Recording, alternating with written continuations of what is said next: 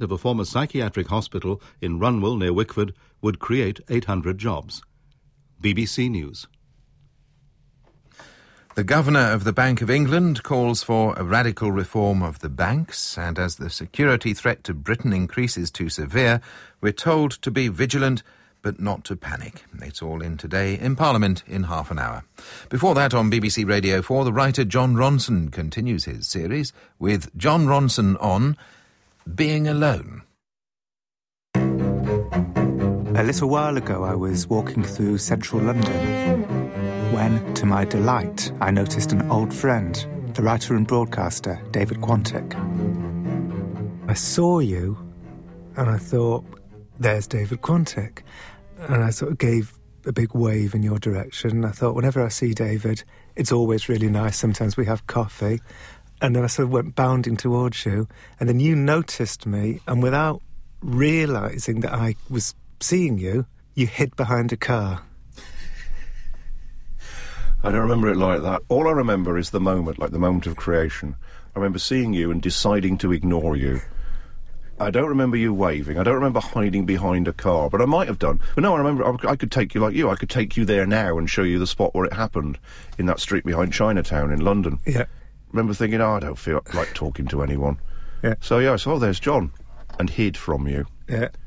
I mean, obviously, there was always the possibility that it was something to do with me being unlikable, but I thought that can't be it for two Mm. reasons. Firstly, what's not to like? And secondly, usually when I see you, we have a lovely time, cup of coffee or something. I mean, that's happened. But no, we always have a good chat when we meet.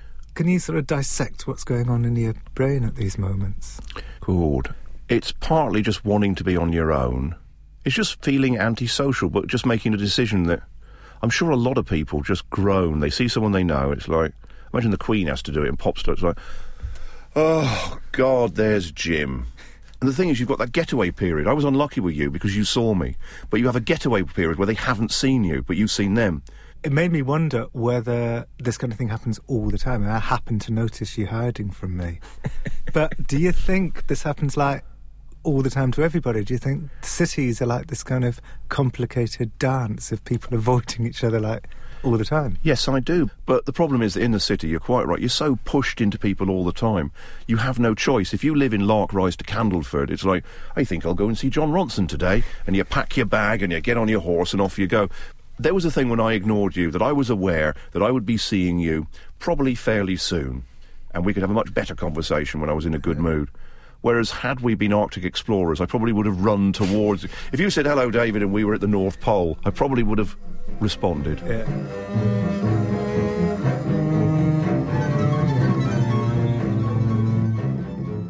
If I was an animal, I'd be one of those weird gorillas that goes and sits on its own under a tree, and every so often another gorilla comes over and hits it for being weird. Every time I start a conversation, I'm always thinking how to get out of it. You know, conversations are like one night stands. You know, I think in a world where you could go to women to talk to them or men, that would be an ideal world for me where it's like, I feel like having a chat, go in a booth. So, what do you think of the Beatles? They're not too bad. Well, thank you very much. You'll leave 20 quid on the table and go. So actually, you know what? I mean, I found your behaviour that Sunday morning at the time horrific, but but now I'm thinking about it, we're the same. I agree. I still don't find it horrific. I can see how you might have been distressed and angered, and I would have been as well. Mm-hmm. But at the time, I just thought, for once, because I'm quite socially dishonest, I find myself a lot of times telling people I like things that I don't like, going to things I don't want to go to. And that day, I just thought, you know what? If I can get away with ignoring Jon, then I will. And I think it's brilliant that you got me. Did you know until now that I had spotted you? Yeah, because you came up to me and said you were ignoring me. Oh, I did, didn't I? Yeah. That's right, because I couldn't remember whether I wanted to do that or actually did do it. I'm glad I did it. I think I You walked it, right yeah. up to you when you were crouched behind the car, I and I said, crouched behind the car. and I said, what?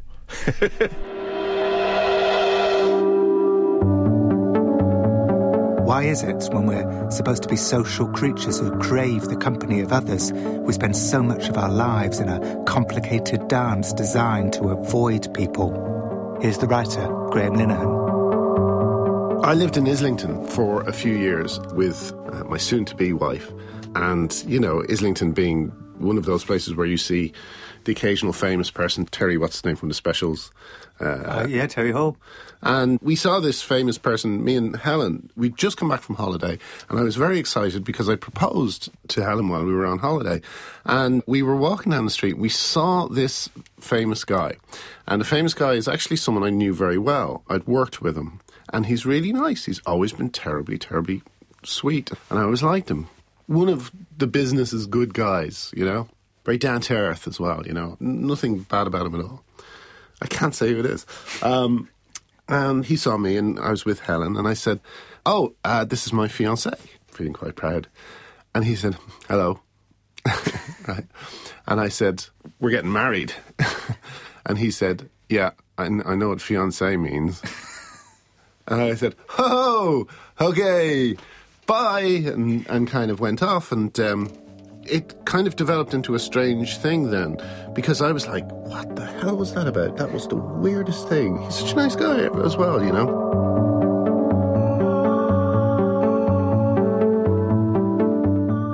And then the first time I saw him after that incident, I was turning my head, and as I turned my head, I saw him down the road, across the road, turning his head really quickly.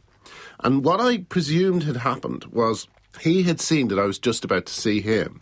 So he turned his head really quickly so we wouldn't meet eyes and we wouldn't have to go over and talk to each other. So he turned his head and I realised, well, that's what I want. That's great. So I looked around, kind of turned my head looked at the wall beside me and just kind of doo-doo-doo-doo, and, we, and in that way we walked by each other, you know. After that, every single time we saw each other, the rule was whoever saw the other person first would make sure to be turned away so that the second person had a chance to turn away as well. And in that way, we never spoke to each other again when we were in Islington. It was the strangest, strangest thing. Do you know why? I have no idea. I still have no idea. I mean, do you think he felt contrite about? no. I mean, we're all sort of coming up, you know, trying to make up the rules really, really quickly, aren't we, in those kind of situations? And it just must have just gelled in this slightly kind of off way, like some like when someone breaks their foot and then they cast it badly and the little toe's always sticking slightly out. Yeah. Maybe that was what happened. Graham Linehan. I wonder if our urge to be alone comes from our knowledge deep down that that's when we are most ourselves. Could that be it? Are we only truly ourselves when we're alone? Ollie Hicks is alone. Very alone. So, Ollie, where are you? At about 45 degrees, 43 minutes south, 150 degrees, 28 minutes east. Um, if that means anything to you. It means nothing to Um, me. Somewhere between Australia and New Zealand. So, you're on a boat. How big's the boat? 24 feet long, 7 metres. God. It's, what can you see? I can't see very much. It's black, it's pitch black. Can't see anything. Where's the nearest next person? I don't know, probably Tasmania or, or New Zealand, or maybe on a ship. But I've been out here about 40, just under 40 days, and uh, I've only seen one ship.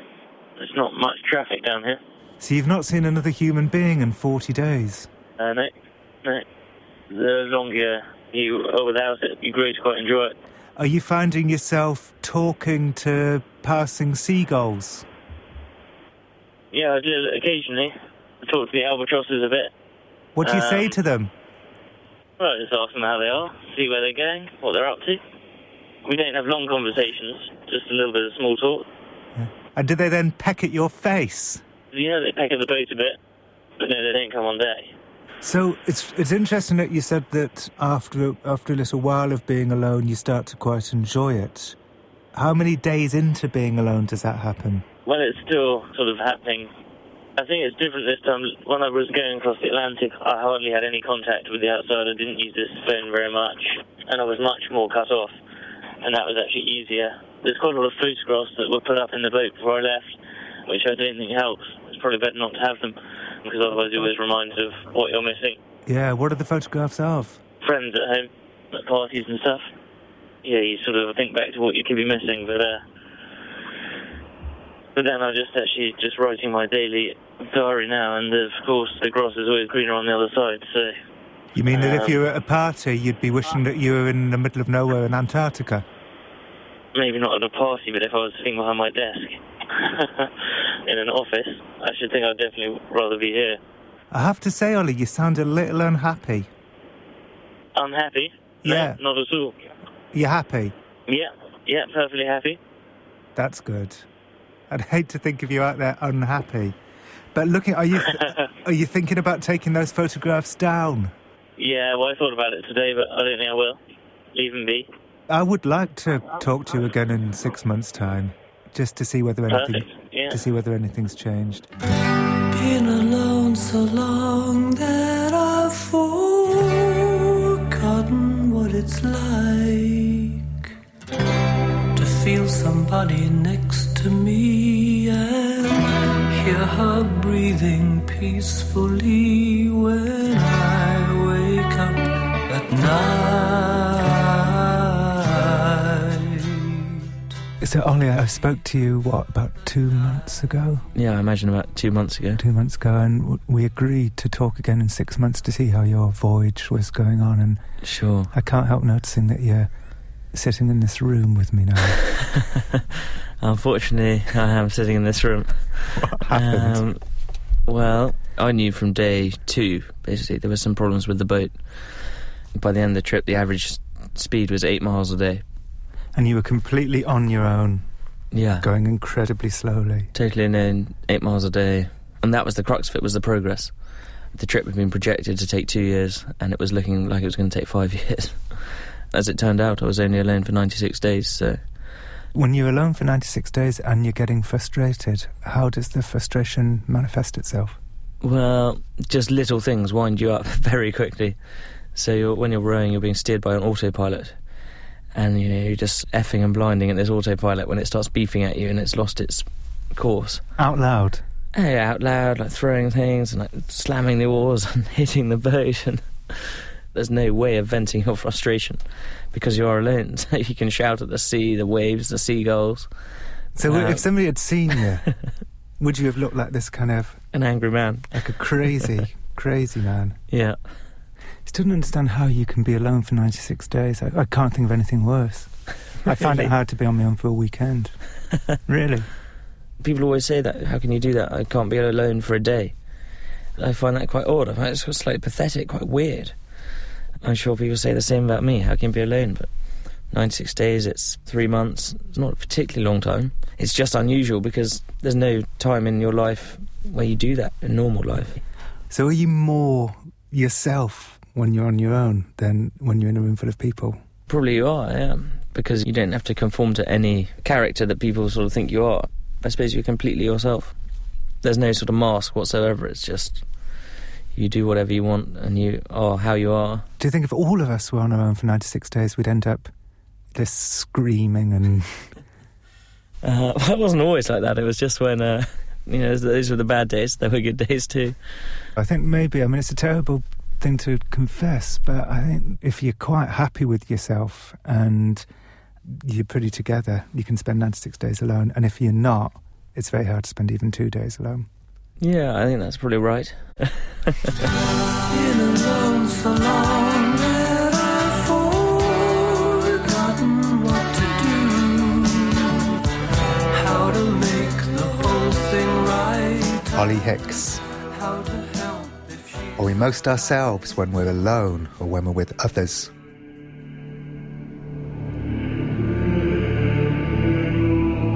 Dermot Strain is more equipped to answer this than most people. He spent his teenage years from the age of 12 to 20 training to be a priest, spending days at a time silent and alone so he could try and work out if he wanted to spend his life silent and alone. I grew up in a very Catholic home, walls covered in pictures, and you know we went to church regularly, and we held the church in very, very high regard. And an Irish missionary priest came to our school in Glasgow. He didn't have PowerPoint, he didn't have all the flashy slides they have now, but he had a really strong message, and that was that Africa needed help in the missions. It was probably the most um, dramatic session I'd had of my 12 years of existence at that point in time. And uh, I came out of that session and I went home that day and I spoke to my mother and I said, Mum, you know, I think I'd like to be a priest. she then said, Well, you know, this is something between you and, and God. It's something that, you know, God gives you a calling. You've either got it or you've not got it. So let's look at what we need to do to make that happen. And six months later, I was in the seminary. Must have been hard going through your adolescence, though, as a seminary student. Yeah, I think adolescence in general is difficult. I think in a seminary environment, it's probably that bit more difficult. Huge sacrifices. I mean, were you at the age of 12, 13, 14 realising that you were going to have to live your life without a partner, celibate? Well, these are things that they were telling you that you had to do. You don't go there to become a priest. You go there to understand if you've got the calling to become a priest. So when I went there, I didn't know if I was going to be there for the rest of my life in, in the priesthood, but I went there to give it a chance and see what the outcome might be. And were you pretty sure that it was right for you? Yeah, I was more sure that it was right for me. Do some adolescents think that celibacy is for them? Well, there's an interesting uh, expression used. It's called the gift of celibacy. You know, we all kind of laughed about it at the time. We were young kids and we said, well, it's not exactly a gift, is it? Um, but people choose it. Um, Mm, I'll tell you the kind of gift it is. It's a bit like the kind of gift of being sent flowers because you think at first that's nice, but actually then you have to do all the work. You have to bash the stems, you have to cut, you have to put it into the water, you have to make sure that it's by the. You know, it's much easier Yeah. to give flowers than it is to receive them. that's an interesting analogy. Well, yeah, to give flowers, all you have to do is phone Yeah. Interflora. Mhm. And then to receive flowers, you have to be in, you know, bash, Mhm. water, food, blah. Mhm. So the next time I give somebody flowers, I'll, I'll remember what you said there. It- yeah, oh, oh, yeah. Giving flowers is a present that's much harder on the recipient Right, okay. than it is on the giver. Much like I assume the gift of celibacy. Exactly.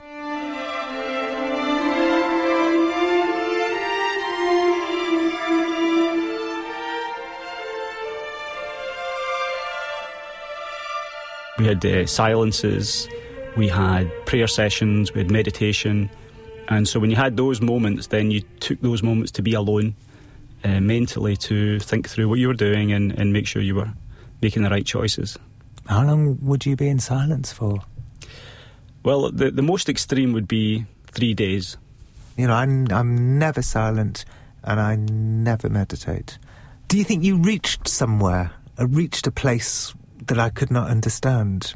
No, I, I don't actually. People get there in their own ways. You've probably got your own way of, of doing the same thing. No, I don't. I'm just trying to think if I did, but I, I don't. I just basically, I just I spend my time um, shrieking, panicked. Um, Right. So, which isn't good. Describe the sensation of three days silence. You literally just sit and let your mind flow. And you realise that you control your mind too much. And if you try to not control it and let it just relax and flow on its own, then the issues that matter to you will come to the surface and you'll start to think about them. So, how long into the two and a half days would you would you think would celibacy pop into your head? pretty quickly because it's probably the number one issue that you're dealing with in terms of sacrificing for the priesthood. And i began to realize you know i, I did value the, the chance to have a wife and have children. And would you then imagine yourself with a imaginary child, like father and son, together? yeah yeah. Would you picture the child? i got as far as you know the i could feel the senses of holding my, my own child. And it, and it felt very good. Because i was making such big decisions at that time relative to the seminary and priesthood then clearly for me, when I started to relax, I started to realise that I didn't really want to be in the seminary. Can't help thinking that from a seminary perspective, that was a bit of a failure. Because your, your free flowing of thought made you realise that this wasn't for you. Uh, It's not a failure because the seminary is all about testing a vocation. You know, and so when you test something, you either pass or you fail. And in the case of a vocation, if it doesn't work, then it's not a failure. It's just that's that wasn't supposed to be. It wasn't supposed to happen. Hmm. So you decided to send back the gift of celibacy. You, yes, you I said had, it, thank you.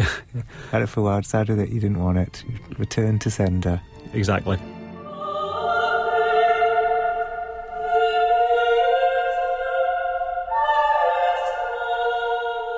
I sometimes wonder whether we are most ourselves when we're on our own or whether we're most ourselves when we're with other people. Uh, having spent more time in silent reflection than most people, have you, have you come to any conclusions about that? Uh, I, I still like my time alone now. I'm married with a child, but I, I do also still value that opportunity just to get away from everything and think about things and look backwards as well as looking forwards. Um, so I do believe that being alone and taking time to be alone is probably something we don't do often enough.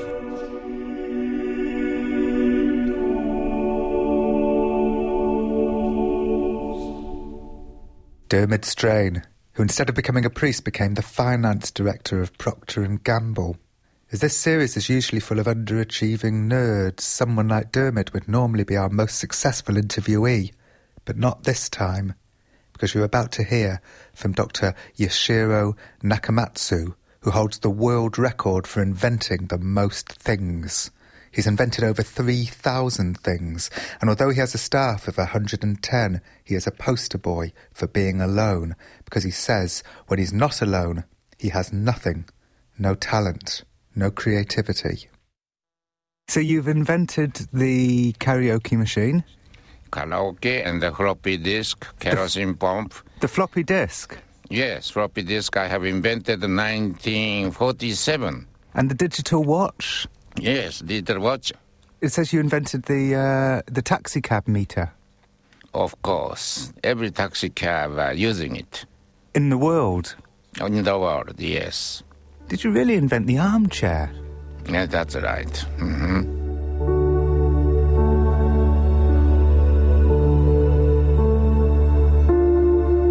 Actually, he invented a particular type of armchair called the Cerebrex. He also invented the sauce pump, and he did it all alone in the most solitary place he could think of, underwater, at the moment of death. Under the water, there is no oxygen. Therefore, just before death, 0.5 second before death, I can suddenly create new invention because of lack of oxygen. Brain condition is completely different from uh, normal condition. That sounds incredibly dangerous. Then very dangerous. So, Yes. what happens to you in, in that moment, just before Yes. death? What happens to your brain? brain become completely different power and create completely different uh, new idea. So, what do you hallucinate? And in the hallucination, uh, you invent? Yes, so uh, under the water suddenly comes from uh, another world. Different idea comes. How did you first discover that being deprived of oxygen made you more creative? How did you know that? I didn't know, but uh, I have tried many, many ways. Somebody says uh, you can create inventions in um, toilet or bathtub or many, many opinions. But I tried everything, but uh, it was not efficient to create good invention. Therefore, I finally found by myself to dive under the water. That's the most effective way. Is it something to do with being completely alone? You're, you're most alone when you're underwater and you're deprived of oxygen. Do you think that's it?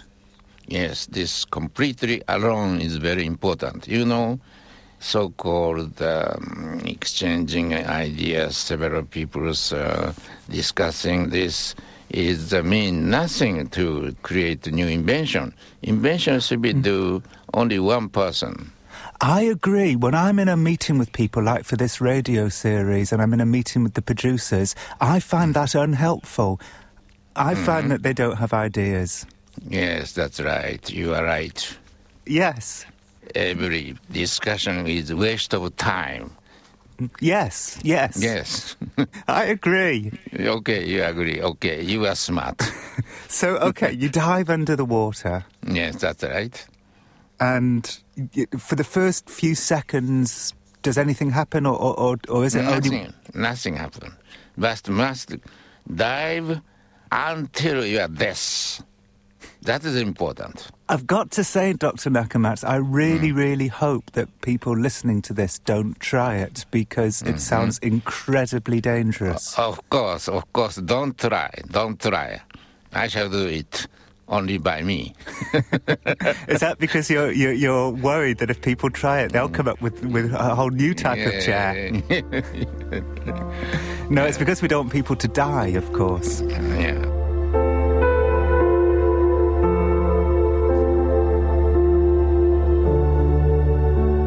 Such new idea disappears very quickly. Therefore, I must make memo. And usual paper is difficult to write under the water. Therefore, I have invented underwater usable pad system. It must be hard to swim and write at the same time. No, no, and after making memo, then come up to the surface. What kind of things have you written down on the pad? Sometimes I shall write down uh, formula, and uh, sometimes a drawing, or sometimes electronic circuit. By the way, um I'm thinking usually midnight to 4 a.m. This is I call the golden time for thinking, and so everybody is sleeping this time, but I'm waking up, and after 4 a.m. I have only uh, four hours sleep. I'm not doing invention for make money. My spirit of invention is love. By my invention, every people in the world will become happy. That is my love to them. Dr. Yoshiro Nakamatsu, who spends his life alone, underwater, at the moment of death, so he can give love to other people, those people who buy his things, even if he never meets them. May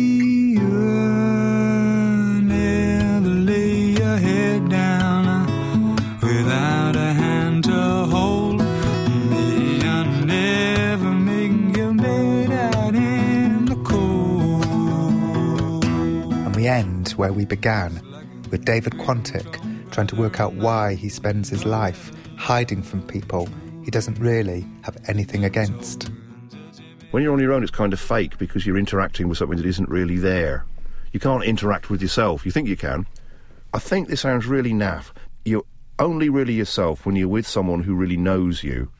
So basically, with your partner or your best friend or your mum, depending on your relationship, because they know you, you can drop your guard. Also, you can't bullshit them, basically. If you say something, you know, they might pick you up on it, whatever. But if you're with somebody you love and knows you, then I think you're as near to being yourself as you can be. May you never lay your head